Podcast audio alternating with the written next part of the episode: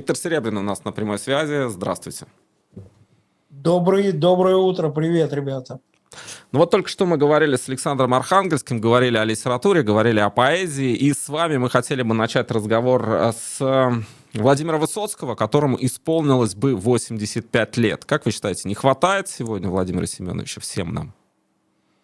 Это не так, как я думаю. Я дам просто три зарисовки, что меня связывает с этим именем. Первая зарисовка – это я видел всего два спектакля с его участием на Таганке. Это «Павшие живые» и «Гамлет». И мне они не понравились. Мне кажется, они были слишком пафосные, слишком какие-то такие очень высоконравственный народ страшно ожидал всякое такое, а когда они кончались, как-то пустовато довольно было.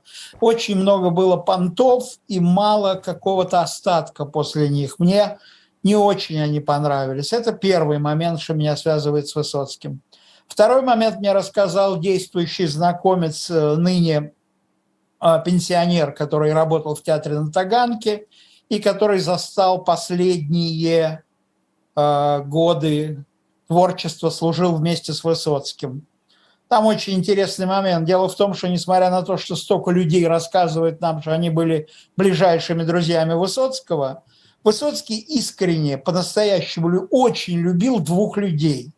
Больше всего на свете он любил Ивана Бортника, еще одного замечательного актера Стаганки. А когда он гужевался у Марины Влади в Париже, там он очень любил и очень ценил просто родственную себе душу, это Михаила Шемякина. Так вот, Иван Бортников рассказывал эту историю, 1977 год. Они едут 1 января в ночь на этом шикарном по тем временам Мерседесе Высоцкого. И там какая-то дачная дорога, какой-то залет, какой-то лед, какой-то вираж, какое-то то. И Высоцкий пьяный, конечно, сидит за рулем, машину заносит, и они начинают просто дрейфовать в сторону столба. И вдруг этот Иван закрывает глаза, и единственное, что он помнит, это Высоцкий орет ему в ухо «Гибнем, Ванька!» Это очень много говорит о человеке. Этот человек ждал смерти, он хотел ее, он восторгался ей, он был выше жизни. Вот так, когда тебе грозит смертельная опасность, крикнуть мог очень необычный человек, очень интересный человек и очень редкий человек. И последнее. Лето 1980 года, в Москве Олимпиада, пыль, пустота, э, мало людей, всех разогнали из-за того, чтобы Олимпиада прошла хорошо. Я работаю по Артеку в ЦК Комсомола, соответственно, гостиница «Орленок». Я поехал сменить одежду и домой привезти какой-то жратвы. Первый год я назначил ответственным за питание. Это большие деньги, это очень много девчонок, алкоголя, веселья. И я еду на Мосовской черной «Волге» с фронтовиком дядей Митяем, водителем с Хорошовки на, э, соответственно, Ленинские горы. И на Ленинских горах, когда Хорошовка раздваивается, одна дорога налево идет на, на Беговую туда, в смысле на к Ваганьковскому кладбищу, и потом по паркам, к Баррикадной, а вторая переходит как бы направо к Беговой. И вдруг мы видим, что к нам подбегает гаишник, начинает что-то трепещать, дребезжать, что-то говорить, но потом он видит номер на машине, отдает честь. Не забывайте, в Советском Союзе Мосовским «Волгам» отдавали честь и нас пропускают, а остальные машины стоят, и мы въезжаем на вот этот парапет, и я вдруг видишь, вижу, что дядя Митяй, фронтовик, шофер, останавливает машину, выходит из нее, и я за ним выхожу, и мы видим огромную толпу, черную, от кинотеатра «Темп» до стадиона юных пионеров. Там было тысяч пятнадцать. Черная огромная толпа – это несут гроб Высоцкого, хоронить его. И у меня было две мысли сразу. Первая мысль, Господи, что стоят мои все вот эти успехи, какая, какое же я ничтожество. И как же этот человек, насколько же он выше меня. И вторая мысль была, что меня никогда не будут так хоронить, чего бы я ни добился в жизни. Вот все, что я хотел бы рассказать о Высоцком. А толпа эта, она была черная, злая, и она дышала, она двигалась и дышала. И мы были последней машиной, которая перед этой толпой уехала в гостиницу «Орленок». Я не забуду это никогда в своей жизни. Вот вы сказали о редком человеке. А вот если перекинуть мостик к Алексею Навальному, а, который тоже находится в тяжелом состоянии, там, правда, была фотография, которая опубликована, потом выяснилось, что эта фотография а, все-таки не сегодняшнего дня, она была сделана раньше, но, тем не менее, конечно, Алексей Навальный, и об этом уже тоже трубят во все трубы, он а, чувствует себя не очень хорошо физически. Вот Алексей Навальный, на ваш взгляд, это фигура сопоставимая с Высоцким, хотя, конечно, он не поет, но, тем не менее, по характеру, по по воздействию, по влиянию и по смелости, вот по а, каким-то таким моментам? Алексей Навальный очень мощный человек. Это действительно харизматический лидер и один из абсолютно немногих единичных политиков, которые был и есть в сегодняшней России. Мне кажется, проблема сейчас заключается в том, что штаб навальнят, эти полуиммигранты, полуборцы с режимом, в непонятном совершенно качестве, по-моему, немножко не дорабатывают с точки зрения того, что можно и нужно делать для их лидера. Они опубликовали список из 10-12 фамилий людей, которые там во Владимирской области ответственны за где все э, грехи э, на предмет Навального. Сколько раз он был 11 раз в штрафном изоляторе и все эти безобразия, которые творятся. У меня простой и очень скромный вопрос. Они предлагали ли они, что они делают для того, чтобы как бы подогреть там зону? Ведь это не Путин сажает Навального в штрафной изолятор. Это те люди, которые, фамилии которых они знают. Пытались ли они на те гранты, которые они получают, хотя бы часть заслать во Владимирскую область, поговорить с этими людьми? Может быть, Алексею какое облегчение будет? Потому что то, что я вижу пока, это фейерверки различного рода, ну, грубо говоря, э, медийных всяких технологий, манипуляций и, ну, иногда интересных разговоров, но это не то. Если бы у вас не было такого лидера, как Алексей, а он, вы и есть часть его, то вас бы вообще никто не слушал. Почему Алексея мучают во Владимирской области? Делаете ли вы все, что можно для того, чтобы это было меньше? А то, что вы опубликовали этот список, ну, они трепещут там, они страшно вас боятся.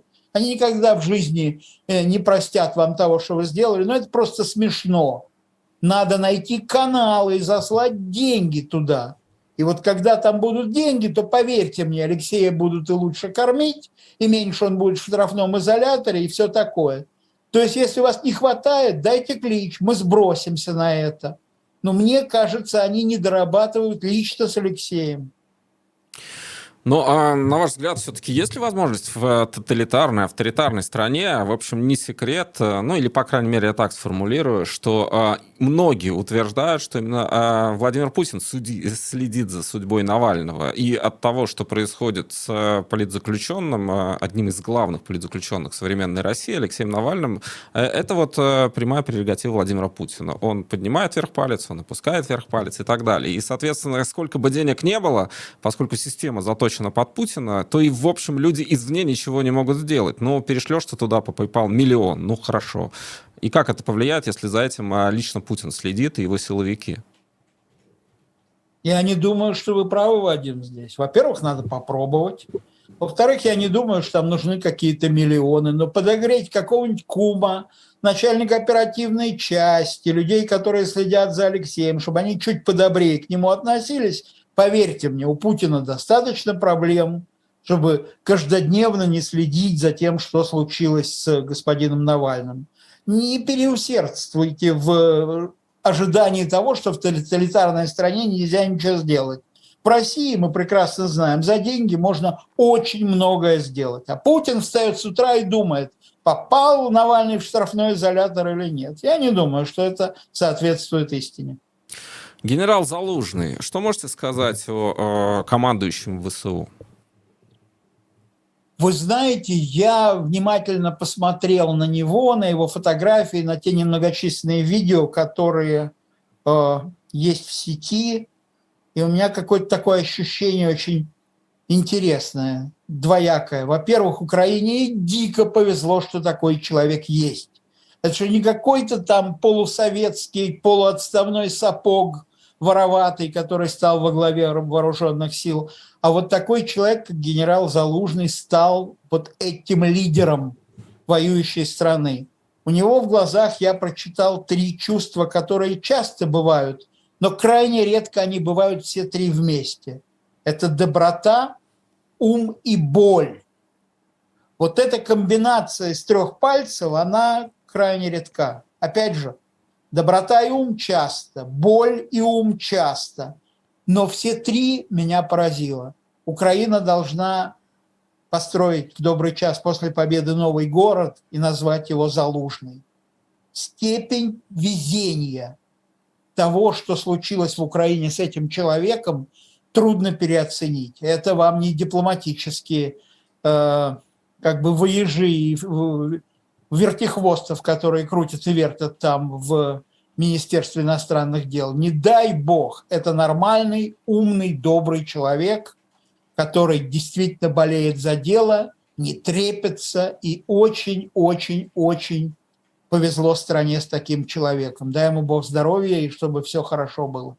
Вот я хотел бы как раз э, обратить внимание на то, что вы сказали, назвать э, город в честь Залужного. А не является ли это продолжением как раз э, не европейской традиции, а, скажем, традиции, свойственной авторитарным и тоталитарным странам? Памятники, города и так далее. Обычно при жизни этого не делают. Хотя вот мне рассказывали, как Нурсултана Назарбаева якобы уговаривали работники местного предприятия, что господин Назарбаев, давайте мы вам все-таки памятник поставим. И уговорили. А, ну, потом, не знаю, что с этим памятником стало. Но, тем не менее, в Европе этого не делают при жизни. Вот э, не кажется ли вам, что Украина выбрала другой сценарий развития, что не нужно называть города в честь военачальников, даже выдающихся?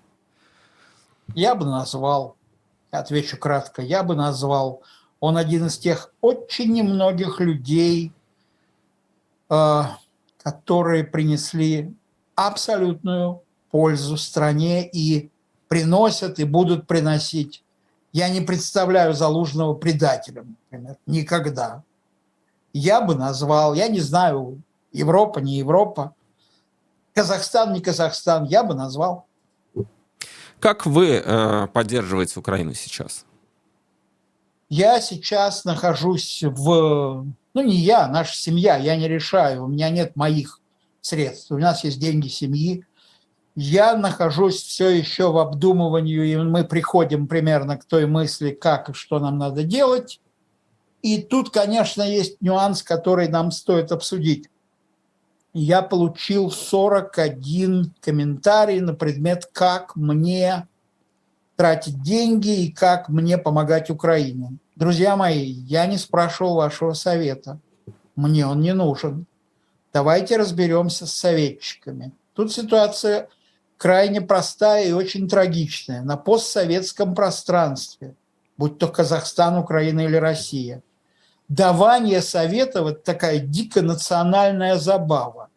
Значит, для дающих советы, когда вас не просят, категорически запрещается давать какие-либо советы, потому что это просто неэтично. Вы влазите в жизнь другого человека – и не несете никакой ответственности в том, что ваш совет принесет. Для тех, кто спрашивает совета, ситуация такая. Первое. Не спрашивайте ни у кого никакого совета. Раз. Два. Если вам дают какой-то совет, думайте, почему вам его дают. Советы мужчин и женщин – это очень разная история. Мужики, они, как правило, как мальчишики-бальчиши. Они вам советуют вещи, которые очень рискованные такие, атакующие вещи. А женщины, наоборот, пытаются вас защитить. Сколько счастливых браков не состоялось из-за идиотских советов? Сколько желанных детей не родилось из-за советов «сохрани тут, не делай это, не дружи тут, не дружи там». Последнее. Для дающих советов. Пожалуйста, избегайте категоричности. Используйте такие слова, как «может быть», «мне кажется», «наверное». Не грузите людей своими идиотскими советами. Кроме того, чем менее успешный человек, тем больше он пытается давать советов. А вы, люди, которые получаете советы, помните, что если совет хорош и вам удалось сделать это, вы как бы делите победу с тем, кто дал вам этот совет. Это уже не совсем ваша победа. А вот если совет был плох и ваша ситуация ухудшилась, то вы как бы оказываетесь каком-то дупле. В результате вы оказываетесь виноваты сами, и это еще больше вас ослабляет. Но как бы вот не получилось, это я виноват. А советующий, он всегда ускользнет, он всегда скажет, что вы что-то сделали неправильно или что-то подобное. Давайте заканчивать, давать и принимать советы. Надо жить своей жизнью. Вопросы из Телеграма, их довольно много, успею несколько зачитать. Вика спрашивает у вас, э, куда вы предпочитаете ездить, отдыхать в отпуск, какие страны вам нравятся? Нам нравятся страны, которые не похожи друг на друга. Посему нам дико нравится Африка. Любой человек, который путешествует, обязательно должен поехать в дальнюю Африку, чтобы понять, что именно там зародилась жизнь когда ты находишься на сафари, ты понимаешь, что вот это и есть начало жизни. И еще нам очень нравится Новая Зеландия. Из Европы нам больше всего нравится Италия. Ну а в основном Европа сейчас становится похожа везде друг на друга. Ну как-то так. А так, когда лекции читаю, так куда зовут, туда и еду. У меня цель-то проста. Мне надо донести до врачей то, что я знаю на предмет антитромбоцитарных препаратов, и для меня это намного важнее любого туризма.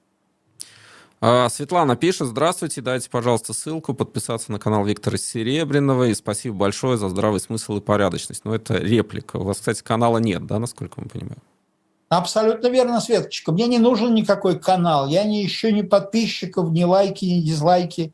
Я просто с вами общаюсь, потому что мне очень нравится Грэм, и мне кажется, что в какой-то момент мы выйдем на то плато, где Грэм будет уже помогать мне раскручивать главную тематику моей жизни. Фогель спрашивает. Вопрос для Виктора Серебряного. Известный американский политолог Збигнев Зижинский работал в Центре стратегических и международных исследований при университете Джонса Хопкинса. Видели ли вы с ним? Какое у вас отношение к нему как к человеку и как к профессионалу?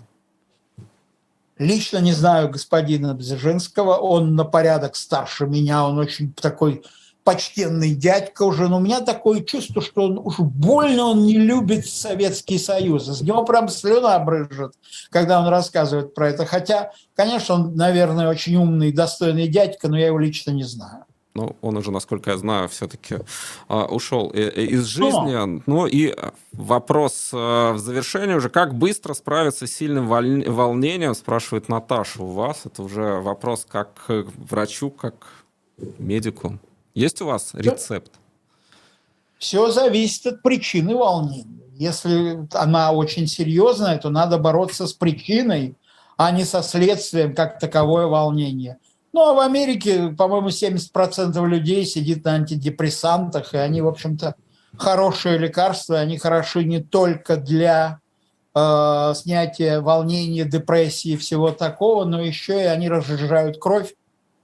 Потому что интересно, что о, антидепрессанты действуют на нейроглию и на тромбоциты. Только эти две клетки содержат серотониновые рецепторы, и тем самым антидепрессанты снижают риски инфаркта и инсульта, но иногда вызывают кровотечение. И, в общем, делают тебя более счастливым. Ну, а также шоколад.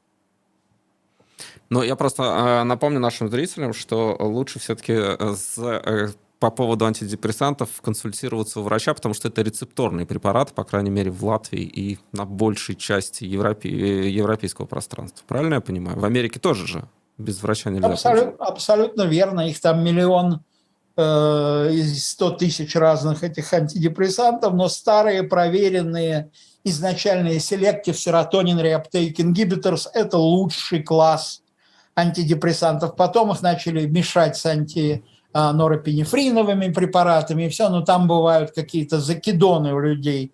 А так старинные, такие как э, Залофт э, или там, э, ну вот Залофт в нашем понимании самый основной, это бывший файзеровский, теперь он дженерик сертралин. Давай последнее расскажу про детского нефролога. Если да, давайте. Есть... Много вопросов было как раз по этой Было, по, да. Я, я просто видел, многие интересуются. Чем отличается детский нефролог Советского Союза от западного? А, опять же, речь не идет о сегодняшнем дне, я мало что знаю, почти ничего, а о начале 90-х. То есть я, как детский нефролог из Института педиатрии, приехал в Джон Гопкинс, и за два дня, это была среда и четверг, первые мои два дня на работе, я понял, какой я детский нефролог. Значит, мой босс, глава а, детской нефрологии в Гопкинсе Боб Маклин, говорит мне, слушай, говорит, сходи в отделение новорожденных, там ребенок с аплазией почек, ну, отсутствующими почками, а, ему надо расписать капельницу перед гемодиализом, ну и кроме того, давай посмотрим, как в России делают, что там разница есть, между нами, Балтимором и, соответственно, Москвой. Я так смотрю на него, говорю, какая капельница, родненький, у нас таких больных мы и не видели никогда. Он говорит, понял, понятно, пошли вместе с ним, он расписал эту капельницу, для меня это было. Ну, ну просто мы таких больных никогда не видели. А на следующий день он говорит, слушай, говорит, пойдем, надо биопсию почки сделать, там какой-то глоберулонефрит – странный. Что-то мы лечим, лечим, ничего-то не долечивается. Надо посмотреть. Похоже, это мембранозный, но для этого надо сделать биопсию почки. Мы сейчас, я уколю, а ты мне это самое ассистировать будешь. Я на него смотрю, говорю, я никогда такого не делал. Мы в Русаковскую больницу на три недели отправляли этих несчастных детей, чтобы им там делали биопсию. И он так на меня посмотрел и говорит, а ты уверен, что ты детский нефролог? Я тоже стал сомневаться. Вот так отличались детские нефрологи в Советском Союзе от нефрологов в Америке. И это было очень грустно, потому что мы такие же детские нефрологи, из нас детские нефрологи, как из говна пули. Вот ответ. Ну и в завершение спрашивают наши зрители, читаете ли вы комментарии? Если читаете, то как реагируете? Э, что-то вас радует, что-то огорчает? Я читаю комментарии иногда, меня очень радует, что людей, думающих в Грэмме, намного больше, чем я думал. Я ожидал где-нибудь 2 из 8, а на самом деле где-то 6-7 из, из 10 очень достойные, думающие люди, очень точно иногда подмечают всякие вещи. Некоторые из них помогают мне в жизни, в частности, когда мы подойдем к вопросу о поисках журналистов, я примерно понимаю, как ставить этот вопрос, но сейчас тут лоеры дорабатывают адвокаты, куда и чего мы делаем, поэтому я немножко на паузе, но я очень впечатлен качеством Грэма и качеством его слушателей. Читаю, с негативным комментарием отношусь тоже очень хорошо и пытаюсь улучшиться – и сделать все, чтобы, ну, как бы у нас было больше пользы в наших диалогах. Ну что ж, Виктор Серебряный, профессор университета Джонса Хопкинса, был с нами на прямой связи сегодня. Спасибо вам и до следующего раза. Всего доброго. Всего доброго, до свидания.